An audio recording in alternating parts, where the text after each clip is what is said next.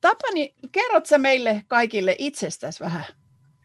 No, mä olen tämmöinen 64-vuotias perheellinen lappilainen mies, tullut uskoon ihan pikkupoikana ja alle 10-vuotiaana luin Uuden testamentin läpi ja tulin uskoon ja siitä se on elämä alkanut sitten ja rukoilen on kuljettu ja voi sanoa, että tähän saakka on Herra auttanut ja johtanut. Lapsia on kolme kappaletta ja ne ovat jo omillaan maailmalla. Kaikki ovat uskossa.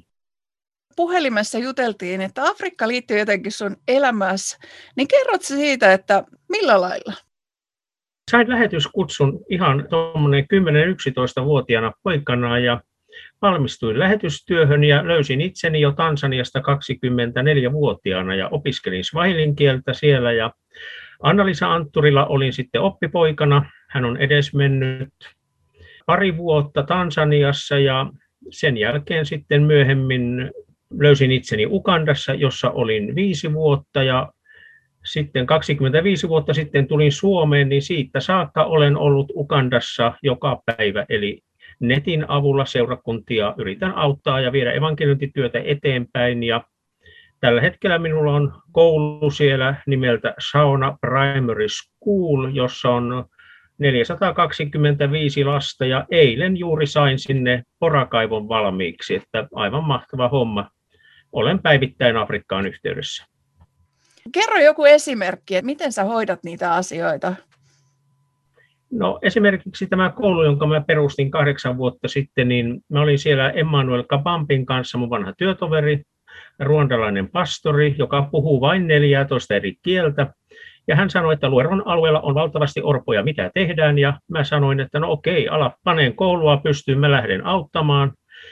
Ja se oli lähinnä niin kuin kaksi leipää ja viisi kalaa vai kummin päin se meni, meni, niin Jumala auttoi meitä niin, että meillä on nyt siellä isot rakennukset ja lapsia on yli 400 koulussa ja koulu on pyörinyt nyt noin kahdeksan vuotta. Ja Emmanuel pistää mulle päivittäin viestiä aina kun tulee jotain ongelmaa, niin can you help me please? Ja näin mennään taas askel, askeleelta eteenpäin. Ja Koulu on etupäässä köyhille ja orvoille, jotka ei pääse kouluun muuten, ja me ruokimme ne lapset siellä päivittäin.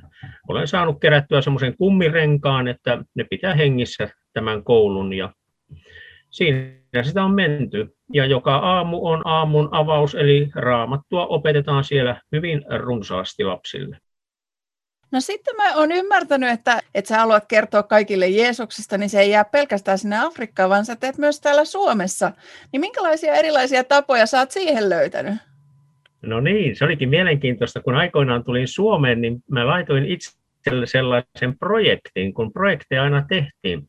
Tammikuun ensimmäinen päivä istuin hiljaa nuotion ääressä ja mietin, miten minä voisin voittaa sieluja Kristukselle, kun ihmisiä ei käy kirkoissa sanoin itselle, että tänä vuonna tahdon tavoittaa sata ihmistä kasvotusten, tutustua uuteen ihmiseen ja kertoa Jeesuksesta ja luoda ystävyyssuhteen. No, miten se tapahtuu? No minun piti liittyä kalastuskuntaan, metsästysseuraan, urheiluseuraan, palotievan paloseuraan, palokuntaan, politiikkaan, kaikkeen mahdolliseen. Minulla oli niitä yhdistyksiä parikymmentä, jossa olin puheenjohtajana tai sihteerinä ja näin tavoitin vuoden aikana sata ihmistä, jolle henkilökohtaisesti sain kertoa Jeesuksesta. Olin hyvin tyytyväinen tähän ja kuulin, kuinka pyhä henki sanoi, että hei, miksi et rukoile tuhatta ihmistä? Mä sanoin, että täysin mahdotonta. Meni vähän aikaa, mä tajusin, se oli pyhä henki, joka sanoi, miksi et rukoile, että tavoittaisit tuhannen ihmistä henkilökohtaisesti vuodessa. No mä aloin rukoilemaan sitä, sen jälkeen mä sain ammatin, että mä joka päivä tavoitan 5-15 ihmistä ja yleensä kaikille pystyn kertomaan Jeesuksesta. Hiljaiseksi vetää kyllä. Onpa Herra ihmeellinen ja annetaan vaan pyhä hengen puhua, niin silloin hän antaa meille uusia ajatuksia kyllä monella tapaa. No, ootko sä kuunnellut tätä Raamattukannesta kanteen ohjelmaa? Nämä Normannon tunnithan on, nehän on valtava aarre koko suomen kielelle. Olen kuunnellut kaikki läpi. Olen mennyt ihan järjestelmällisesti Uuden ja Vanhan testamentin läpi ja Uuden testamentin olen mennyt jo useamman kerran läpi.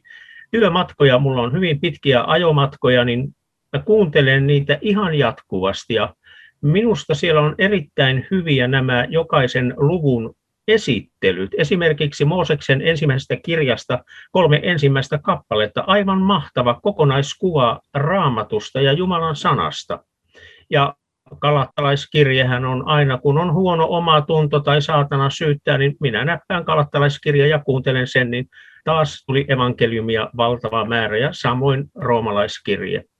Eli tämä on todellinen aarre suomen kielelle, tämä Norvanon tekemä Raamattu kannesta kanteen, ja olen kymmenille ihmisille jakanut tämän ja opettanut hyvin monelle, kuinka ladataan tämä ohjelma omaan kännykkään ja kuinka sitä voi kuunnella. Ja olen jopa nähnyt, että ihmisiä on tullut uskoon tämän kautta.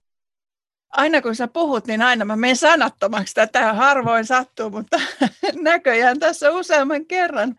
Minkä takia sun mielestä on tärkeää, että suomalaiset lukee raamattua? Siinä on kaikki. Se kuuluu perussivistykseen. Eräs Amerikan presidenttihan aikoinaan sanoi, että raamatun tunteminen on sivistyksen pohja. Meidän täytyy tuntea. Ja nyt olen hyvin paljon perehtynyt apologiaan, eli järkevä ihminen, jos lukee raamattua ja tajuaa, että Jesajan kirja on kirjoitettu 700 vuotta ennen uutta testamenttia, ja siellä on kaikki, mitä Uudessa testamentissa tapahtui, niin kyllähän se panee ihmiset pysähtymään. Olen hyvin monelle ihmiselle puhunut raamatusta, jotka tietää ainoastaan, että siinä on uusi ja vanha testamentti. Olen nostanut aina esille Jesajan kirjan ja sanonut, että tämä on kirjoitettu 700 vuotta ennen uutta testamenttia, ja sieltä löytyy kaikki, mitä uudessa testamentissa oli. Neitsyt tulee raskaaksi ja ristiinnaulitsemiset ja Herodes tappaa poikalapset ynnä muut, niin ajatteleva ihminen mykistyy. Se jää miettimään, onkohan tässä jotain totta. Mm. Kyllä Jumalan sana on, ja Jumalan sanahan me luemme jatkuvasti, mutta niin kuin tämä Norman selitys, niin tämä on aivan mahtava, syventävä, laajentava tietopaketti, joka kuuluisi joka ikiselle uskovalle joka päivä. Ja se on niin helppo. Me voidaan ladata nykkää ja kuunnella ihan vain metsätöissä, hillajängällä, autoa ajaessa. Mä kuuntelen sitä päivittäin. Onko sulla nyt joku semmoinen ihan viime aikoina raamatun kohta tai kirja, niin mikä on puhutellut sua nyt? No Jaakobin kirja oli. Kuuntelin sitä hyvin paljon ja vertasin Jaakobin kirjettä. Jaakobhan oli Jeesuksen velipuoli ja Paavalin kirjeisiin. Ja juuri tämä Norman on vertaus siitä, että rakennustyömaalla on arkkitehti, kuten Paavali, joka suunnittelee ja hän kertoo evankeliumin alkaen Mooseksesta.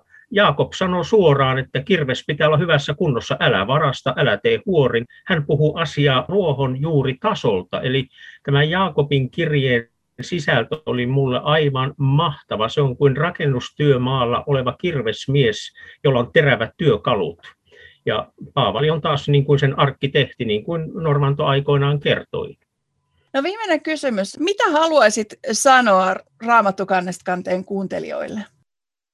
Todellinen aarre suomen kielellä. Tajuammeko me edes, minkälaisen työ on tehty, jotta on saatu tällainen aarre? Olen yrittänyt hakea englanninkielistä versioa samanlaista, mutta oli niin murteellista englantia, että itse oli vaikea ymmärtää sitä. Afrikkalaisille pastoreille olen jakanut näitä. Siis tämä on todella fantastinen aarre. Ei voi muuta sanoa. Jos et tiedä jotain raamatun kohtaa, niin ei muuta kuin pistä sisälle ja katso sieltä. Jukka selittää sana sanalta ja mä olen kuunnellut myös kaikkien muiden selitykset. Junkkaalaa olen kuunnellut paljon ja kaikkia mitä löytyy. Eli tämä on aarre, todellinen aarre.